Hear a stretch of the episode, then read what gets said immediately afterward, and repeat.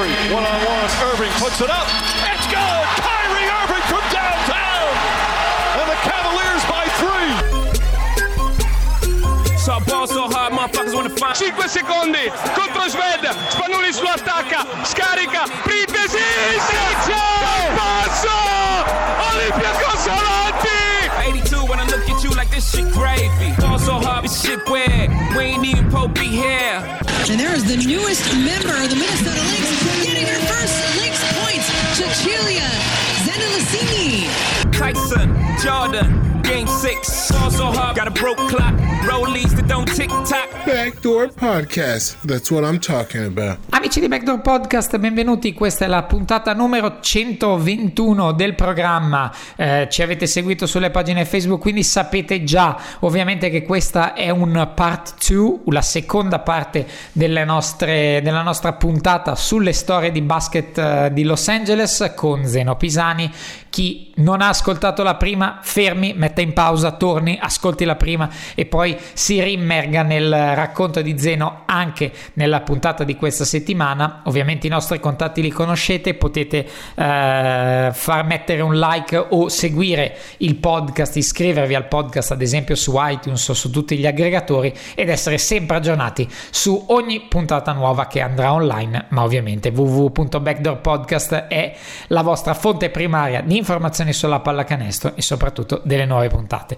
Prima di eh, introdurre, che lo sapete già, ma ridare la parola al nostro ospite di settimana, eh, Zeno Pisani, vi ricordo Mind the Gap in via Curtatone 5 a Milano, locale del basket, locale dello sport in generale, quindi qualsiasi tipo di sport voi vogliate vedere, anche in questo momento in cui magari il calcio può farla da padrone, ma eh, ci sono tanti sport americani, il baseball è sicuramente quello che va per la maggiore in questo periodo, potete andare dal Mind the Gap e gustarvi una serata in compagnia con i vostri amici, una bella birra, magari anche da gustare fuori dal locale, mi raccomando non fate schiamazzi notturni perché sennò gli tirano le orecchie a Teo, ma soprattutto andate al Mind the Gap in via Cortatone 5 e assaporate una sera diversa ogni birra che hanno a disposizione. E sicuramente ne rimarrete soddisfatti. Quindi Mind the Gap, via Cortatone 5 a Milano, zona Porta Romana, ormai lo conoscete, il locale di Backdoor vi tratteranno sicuramente coi guanti. Ora è arrivato il momento di entrare nel vivo e ascoltare la seconda parte della nostra intervista a Zeno Pisani per il racconto delle storie di basket di Los Angeles. Se vi pensavate di, che avessimo dimenticato qualcuno, beh, vi stavate sicuramente sbagliando perché qui arriva la seconda parte della nostra intervista a Zeno Pisani. Quindi buon ascolto. Hai parlato di triangolo a est che sembra quasi, quasi un refuso, ma eh, in realtà zona importante, come dicevi zona molto importante, se poi ci spostiamo più in là eh, a Riverside San Bernardino abbiamo Kawhi Leonard che adesso eh, è, è, chiacchierato giusto in queste ore, eh, e Reggie Miller e Cheryl Miller. Forse, forse Cheryl Miller e Reggie Miller quasi. Forse, esa, esatto, esatto, che vengono da Riverside High School. Eh, Reggie Miller poi va a UCLA, Sheryl Miller va a USC, forse Sheryl Miller, eh, il dibattito è se Sheryl Miller è la più grande giocatrice di basket della storia o è Diana Taurasi, comunque è, è, è, è l'es, l'estesa area metropolitana di Los Angeles che continua a produrre talento perché Los Angeles è una città che ama il basket come New York dove si gioca tanto, si gioca nei campetti, ha la Drew League che è questo torneo estivo che adesso è un po' diventato troppo commerciale, si è un po' anacquato come talento. Una volta tutti i giocatori NBA d'estate andavano a giocare nella Drew League perché era una maniera di ridare alla comunità dove erano cresciuti i bambini che non potevano permettersi, che non possono permettersi di andare a vedere partite NBA, facevano la fila la mattina per andare a vedere le partite alla Drew League che si giocavano in questa palestra a Watts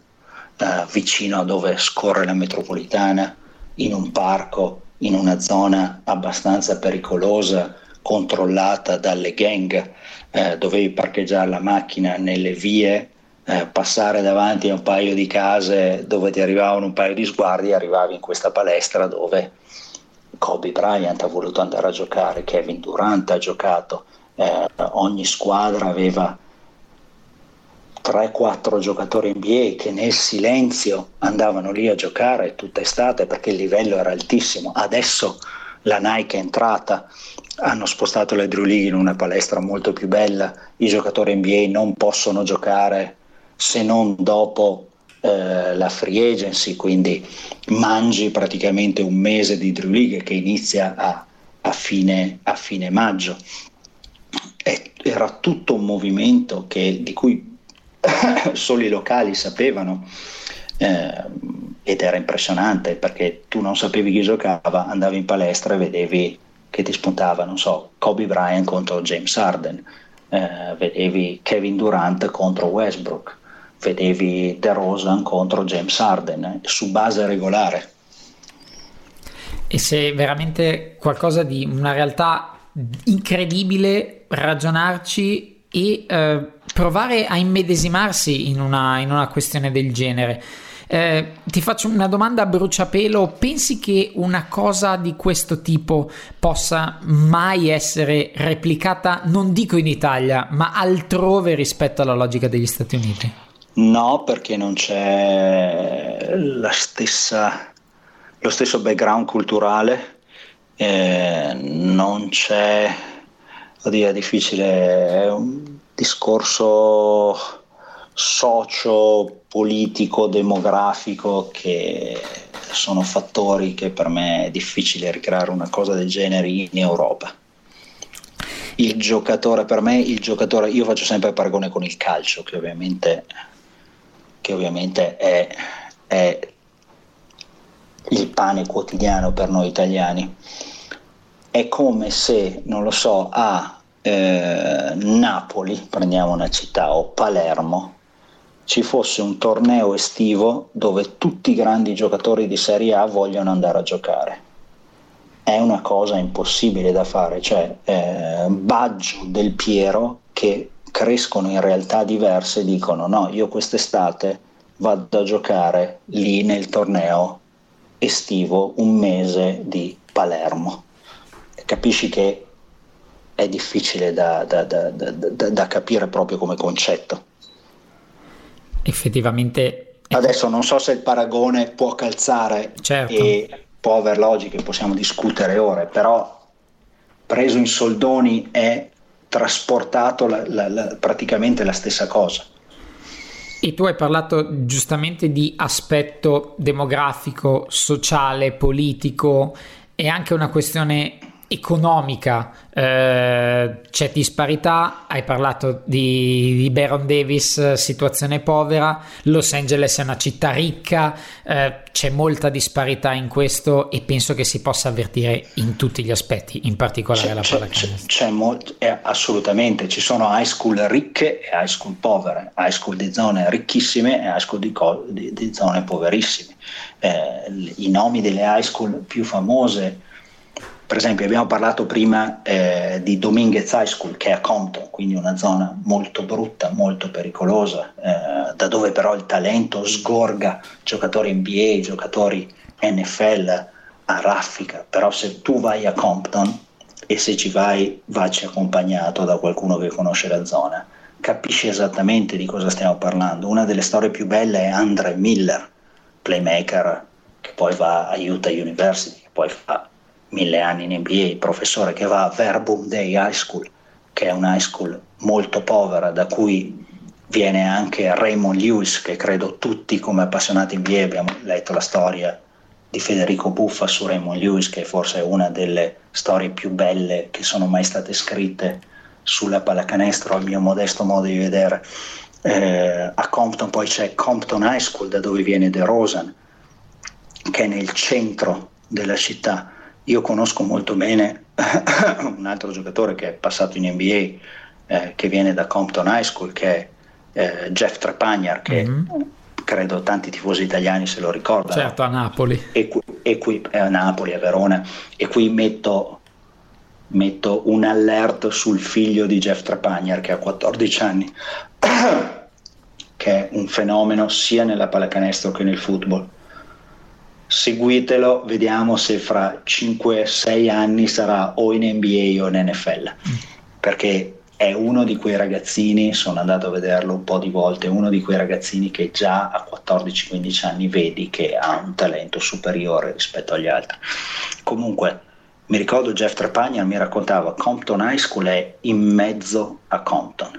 Compton è divisa geograficamente per controllo delle gang quindi adesso per chi non è familiare con queste storie magari gli suona un po' stupido. Diciamo a nord di Compton High School ci sono i Crips, a sud ci sono i Bloods, a est ci sono i latini di non mi ricordo quale parte, a ovest ci sono i latini di quell'altra parte. Anche uscire o avere amici dal lato sbagliato della scuola può essere pericoloso però per questi ragazzi che vivono e crescono in questa realtà è una realtà normale ed è quello impressionante. Capisci che devi farti degli amici perché sono della stessa zona dove abiti, perché la tua via è posizionata lì, è sotto controllo di quella gang e quindi devi stare con quella gente lì, perché se provi ad andare con, non so, il latino, che è sotto da un'altra parte rischi muovendoti di zona ed è, un, ed è un ragionamento normale, magari un po' estremizzato, ma è normale. Eh, l'altra grande powerhouse è Dominguez High School a Compton, che la Nike entra in maniera pesante e lì escono, come abbiamo detto, Tyson Chandler, ci va Brandon Jennings e ci va Tayshaun Prince. Quindi altra scuola con tantissimo talento. E poi ci sono le scuole dei ricchi Adesso ultimamente eh, su tutti i giornali, su tutti i siti è uscito di Sierra Canyon High School, che è dove teoricamente LeBron ha già iscritto i figli per eh, la prossima stagione in caso venisse a giocare a Los Angeles. Sierra Canyon High School è nelle valli, quindi a nord di Los Angeles, si passano le montagne. È una scuola privata, eh, la retta annuale è 40.000 dollari quindi capisci che possono andare solo un certo tipo di persone. Ci vanno tantissimi figli di attori, figli di Will Smith, sono, sono andati lì. Tantissimi figli di ex giocatori NBA, nella squadra attuale c'è il figlio di Kenyon Martin, mm-hmm. il figlio di Scottie Pippen. Ed è, una, ed è, un campus universitario, quando tu entri sembra di essere in un hotel 5 stelle, in un resort. Altre scuole ricche e famose sono Mater Day, che è da sempre una powerhouse a Los Angeles, che è Orange Country a Sant'Anna, eh, l'allenatore Gary McKnight da 25 anni. Uh, l'ultimo grande prodotto, credo, l'ultimo forte che sia uscito, che sia in NBA è Stanley, uh, yeah, sì, Stanley Johnson mm-hmm. che gioca a Detroit Pistons che a livello high school era devastante adesso in NBA non ha ancora trovato la sua forma a livello high school e a livello college era devastante e c'è sempre questo contrasto mm, ci sono tante squadre che continuano a reclutare in maniera eh, costante talento eh, Don Bosco High School salesiani ovviamente mm-hmm. da dove è passato anche il nostro Daniel Hackett che in high school lui lascia Pesaro e, e va a giocare in una powerhouse di pallacanestro e va a Don Bosco.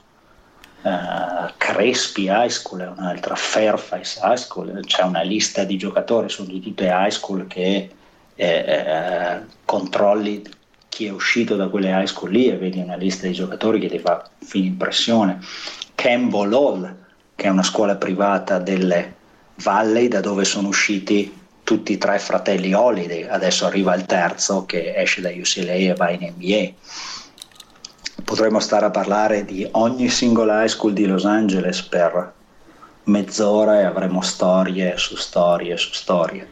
E io volevo coinvolgerti su due nomi hai, di cui hai parlato tu. Il primo è Andre Miller, hai detto il professore ed è il professore, è stato il professore, una, una mente di basket incredibile e immagino una storia, del, una crescita Decis- decisamente curiosa, decisamente particolare. Non so quanto sia Los Angelino nel senso di tutti gli aneddoti che abbiamo raccontato, però veramente una storia da raccontare. Molto, molto Los Angelino, molto Los Angelino. Lui andava, eh, gli avevo chiesto, eh, quando mi ricordo, ero, quando ho parlato con lui, ero, l'avevo incrociato una volta, avevo fatto una bella intervista con lui, ero a New York per lavoro ero andato a vedere i Knicks che giocavano contro, non mi ricordo, credo i Denver Nuggets e, e mi sono fermato a parlare con Andre Miller di Los Angeles.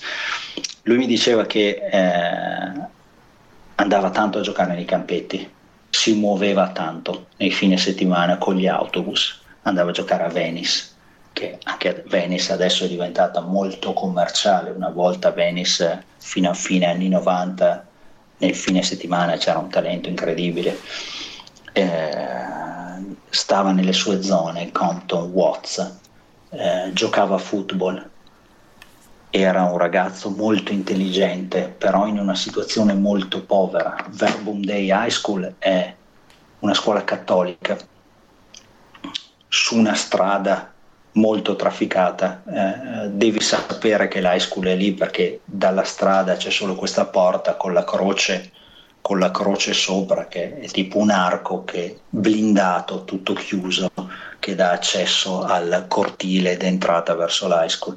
Di lato scorre la ferrovia perché eh, South Central LA c'è una diramazione enorme ferroviaria di tutti i treni merci che in passato andavano alle varie industrie di South Central. Situazione estremamente povera, eh, intorno solo eh, negozi di officine dove si riparano le macchine, eh, una chiesa, non ci sono negozi, ci sono due liquor store dove di fronte ci sono un paio di quando io sono andato due volte a Verbum Day eh, gente che cammina che controlla eh, no, non è, è, un ambiente che ti dice non sono sicuro. E anche lui, lui mi diceva io abitavo vicino alla scuola ogni mattina me la facevo a piedi attraversavo i binari e poi entravo a scuola. E quello era il mio rifugio, la mia realtà eh, ha sviluppato la sua intelligenza, lui dice, giocando nei campetti, giocando con gente più grande anche lui, giocando a football. E in un luogo così circoscritto, così particolare, così sui generis, se vogliamo dirlo in questo modo, come trovano un giocatore particolare sui generis, eccetera? Eh, è, diciamo, se uno è tanto forte è facile trovarlo perché si segnala da, so, da solo Qui è una storia particolare perché Rick Magerius, il eh, scomparso pochi anni fa coach di Utah, che in tanti si ricordano, eh, questo personaggio molto grasso, questa persona ingombrante, questo uomo, questo genio della pallacanestro, lui girava nei tornei estivi a Los Angeles, andava a cercare i giocatori, eh, l'estate dunque i ragazzi in America giocano con la scuola durante il periodo fra virgolette scolastico ed estate giocano per le squadre AEU che adesso sono diventate eh, delle, delle, ormai delle, delle, industrie di marketing perché le, le, le le scarpe, la Nike, Adidas, adesso Puma, and One investe pesantemente in queste squadre per avere il controllo dei giocatori. Magerius trova Andre Miller in una calda estate a Los Angeles, gli spiega che pallacanestro vuole da lui. Andrew Miller passa sotto i radar a Los Angeles, UCLA e USC quasi non si accorgono di questo giocatore, ma Jarius è il primo a metterci le mani sopra, lo porta a Utah. I, I, miracoli nella pallacanestro non esistono, ma certe storie ci assomigliano tanto e questa è una bellissima storia. E come ultimo riferimento, come ultima storia da raccontare, eh, mi piacerebbe dire due parole su Paul Pierce, che è diciamo stato non il grande traditore, ma comunque una storia particolare. Eh, Inglewood, California ovviamente in high school, e poi finisce ad essere la bandiera dei Boston Celtics. Eh, ne hai fatto citazione tu qualche, qualche minuto fa. Paul Pierce Los Angelino che però è andato dall'altra parte. È una storia particolare perché Paul Pierce è veramente Los Angelino in tantissime cose e si porta a Kansas University dove va a giocare tutta la losangelinità che è in lui, questo modo di giocare al campetto, questo suo stile di gioco, va a Inglewood High School, che è un high school famosa, un high school potente, eh, dove tanti giocatori sono passati a livello eh, NBA, a livello NFL.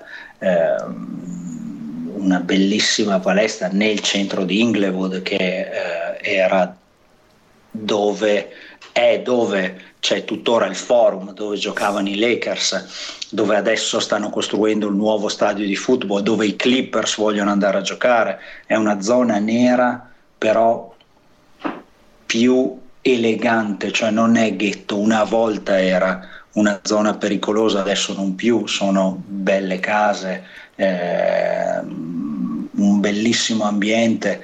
City of Champion la chiamano perché i talenti che escono da quella zona lì sono innumerevoli.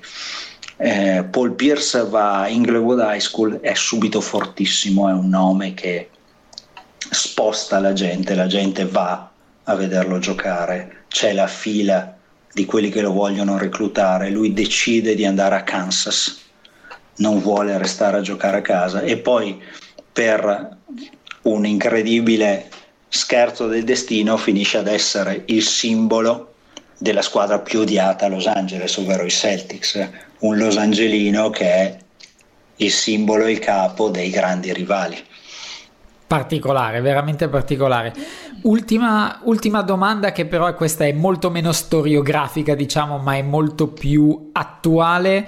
Eh, un anno di Danilo Gallinari ai Clippers, un anno sfortunato, ci eravamo sentiti dove tu avevi detto è bello avere un altro italiano, un amico vicino eh, che viene a giocare a Los Angeles, è stato un anno assolutamente difficile. Eh, cosa vedi, magari avendo avuto possibilità di parlare con lui durante la stagione, eh, cosa vedi più che altro, visto che il passato è passato, cosa pensi per il futuro, come può reagire a queste difficoltà? Ho, ho coperto Danilo quotidianamente, quindi eh, la sua stagione l'ho vissuta diciamo in prima persona, eh, è stato sfortunato, c'è, stata, state, c'è stato un errore medico clamoroso all'inizio dove Danilo poteva essere fermato per tre giorni e avremmo evitato i primi tre mesi di infortuni. Hanno sbagliato, eh, i Clippers cambieranno staff medico per gli errori fatti con Gallinari e per gli errori fatti su Patrick Beverly. La cosa proprio che mi ha impressionato è stato il livello di impreparazione medica eh, in una squadra del genere, però i Clippers sono noti per questa cosa qua, sinistramente. Eh, Balmer e Doc Rivers non ne possono più, daranno un giro di vite. Eh, Danilo ovviamente ha un fisico particolare, eh, non è un Ironman NBA, però se in più si aggiunge la sfortuna eh, è, è stato veramente un anno sinistro, perché se pensi che lui rientra, ritorna sui suoi livelli, gioca bene e Draymond Green gli cade col gomito a tutta forza sul, sulla mano, rompendogli la mano eh, dopo tutto quello che aveva passato a livello muscolare per non colpa sua. Speriamo perché Danilo in campo ovviamente è un pittore di pallacanestro, vederlo giocare è un piacere, i Clippers al completo potevano arrivare sicuramente fra i primi quattro a ovest, vista co- come poi è finito il valore delle squadre che sono arrivate, sono arrivate eh, fra il quarto e il quinto posto a ovest era un anno partito con grandi aspettative grande entusiasmo ed è finito male. Speriamo che quest'altro anno vada meglio. Adesso vediamo, i Clippers faranno sicuramente qualcosa quest'estate. E ultimissima veramente, eh, Russell Westbrook, so, so, di toccare un nervo tra virgolette scoperto per te, per il, il, debole che provi per lui, che anche poi il mio è quello di tantissimi Chiaro. altri, eh, è stato, ha finito la stagione con la solita pesante diatriba, ah ma se prende 40 tiri, se non prende 40 tiri, eccetera. Eh, domanda difficile a cui rispondere, però possiamo provarci pensi che eh, nel caso dovesse rimanere Paul George, eh, in base a quello che succederà, lui possa veramente arrivare in fondo, arrivare a giocarsi un titolo con la squadra sulle spalle eh, e che il suo modo di giocare non sia necessariamente quello sbagliato come tanti pensano. Eh, purtroppo finora la storia, il suo passato cestistico ci dice che eh, il suo modo di giocare non aiuta, anche se io lo adoro e credo che dal vivo, se uno viene per la prima volta a vedere una partita NBA, i due giocatori più impressionanti da vedere dal vivo, di cui in televisione non riesci veramente a capire, sono LeBron per la stazza fisica e come si muove e Westbrook. La percezione che hai in televisione è completamente diversa di quella che hai a vederli in campo, dove sono impressionanti. Adoro Westbrook, quindi è uno dei miei giocatori preferiti da sempre, quindi io sono un po' di parte. Purtroppo, dicevo, il vissuto cestistico ci dice che questo suo modo di giocare non aiuta perché lui deve giocare la sua pallacanestro. Il problema è che lui sa solo giocare quella pallacanestro lì. Non puoi chiedere di rallentare perché lo indeboliresti. Non puoi chiedere di ragionare perché lui gioca molto distinto. È difficile capire. Io spero che Westbrook a un certo punto arrivi a vincere e si metta alle spalle tutte le critiche. Eh, con Durant ovviamente era una coppia ben assortita che col senno di poi, non lo sapremo mai, magari in futuro avrebbe vinto un titolo NBA perché il valore singolo comunque era dei due giocatori era strabordante. È difficile anche capire chi può giocare bene e sposarsi bene vicino tecnicamente vicino a Westbrook e Durant poi va via per divergenze tecniche alla fine, oltre che caratteriali. Paul George è la risposta? Non credo. Carmelo Anthony, abbiamo visto, è ormai in, in, declino e quindi non è la risposta. Oklahoma in una situazione salariale con mani legate, non credo che possa dargli il giocatore che a lui serve. La grande occasione per me Oklahoma l'ha persa nelle prime finali quando avevano Arden da sesto uomo che però nelle finali scompare clamorosamente contro Miami e, e Oklahoma si scioglie come neve al sole. Dura, sì, è stata, erano forse troppo giovani, io ho avuto la fortuna di vederle le uniche, le live, quelle finali, erano forse, era forse veramente troppo presto, anche Durante l'ha detto in un podcast recente, eh, avevamo 22 anni ragazzi, la finale NBA è un'altra roba, quando ci arrivi, eh. e c'erano arrivati battendo gli Spurs da sotto 2-0, quindi comunque... Quindi, e vincono gara 1 delle finali. E vincono gara 1 delle finali in casa poi, con qualche poi, difficoltà, eh, però poi sbattono contro un muro di esperienza, sostanzialmente l'impressione era stata quella. Arden, Arden sembrava veramente un pulcino impaurito, entrava in campo e non, non, non, non segnava un tiro che fosse uno pensava, quando un giocatore pensa e ha paura è la fine perché in NBA è tutto in un centesimo di secondo, se solo esiti sei, sei uno che sanguina di fronte agli squali, infatti Arden è stata il, se non il principale motivo di quella sconfitta. E poi Westbrook era stato l'unico che aveva abbandonato la nave proprio quando era a picco, perché mi ricordo la partita da 40 punti dove sostanzialmente era lui contro il mondo, che è un po' quello che fa adesso se vogliamo metterla, però Chiaro. lui contro il mondo e li aveva quasi riportati di peso lì, con tutti West, ovviamente i pro e i contro. Sì Westbrook da sempre caratterialmente ha abbracciato questa filosofia io contro tutti, che è la filosofia di Kobe, che è la filosofia di Jordan. Certo. Eh, gli altri due a un certo punto nella loro carriera fanno un passo e dicono ok, io mi fido di questo allenatore e io mi fido di questi giocatori. Non sono sicuro che Westbrook abbia avuto un allenatore così capace perché non ritengo uh, Scott Brooks un grande allenatore a livello tattico che Westbrook dica ok io mi fido di te dimmi esattamente cosa devo fare e io faccio quello che vuoi eh, lui per me più cresce dopo, sai, un conto è plasmare un ragazzo di 22 anni tecnicamente, un conto è plasmare un ragazzo di 30 anni, certo. quando hai tue abitudini e non credi più a niente. È il discorso con LeBron, eh, LeBron non si è mai fidato né di compagni né di allenatori ed è il limite di un grandissimo giocatore.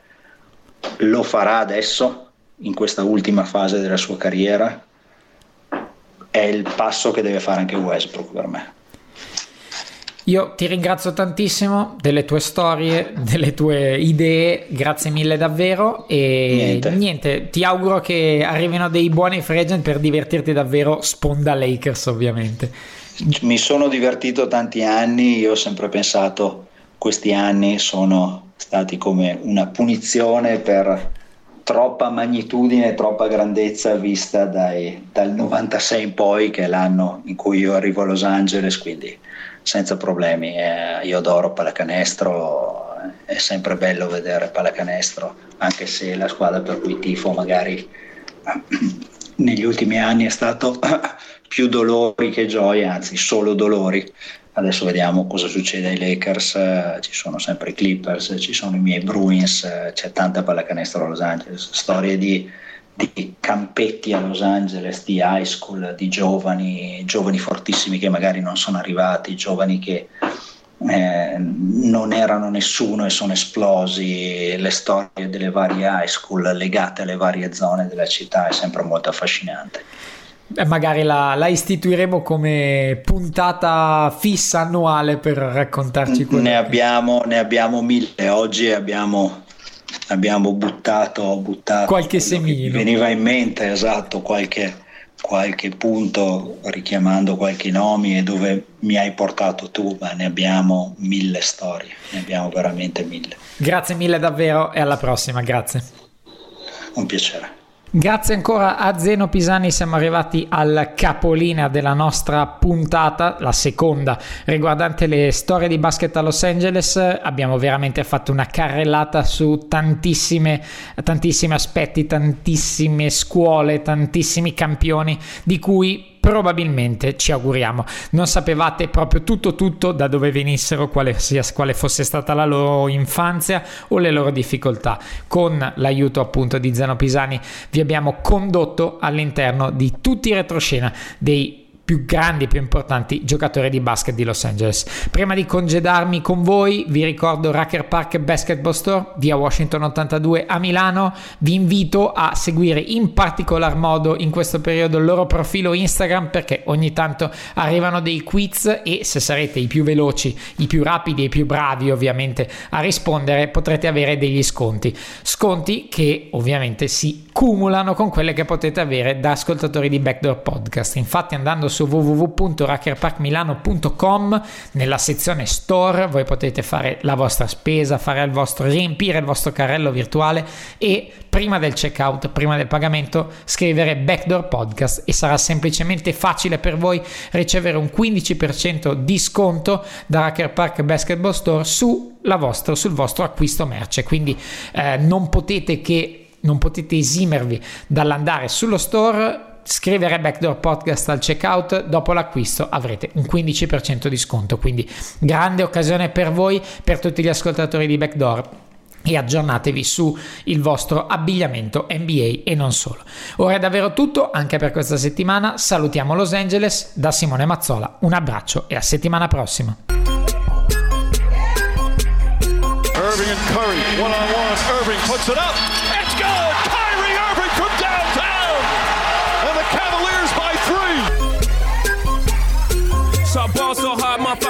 5 secondi contro Sved. Spanulis lo attacca, scarica, Printesi, Siccio! Passo! Olympiacos avanti! 82 when I look at you like this shit gravy. Ball so hard, this shit weird. We ain't even pro here. And there is the newest member of the Minnesota Lynx getting her first Lynx points, Cecilia Zendelicini. Tyson, Jordan, game six. Fall so hard, got a broke clock. Rollies that don't tick tock. Backdoor Podcast. That's what I'm talking about.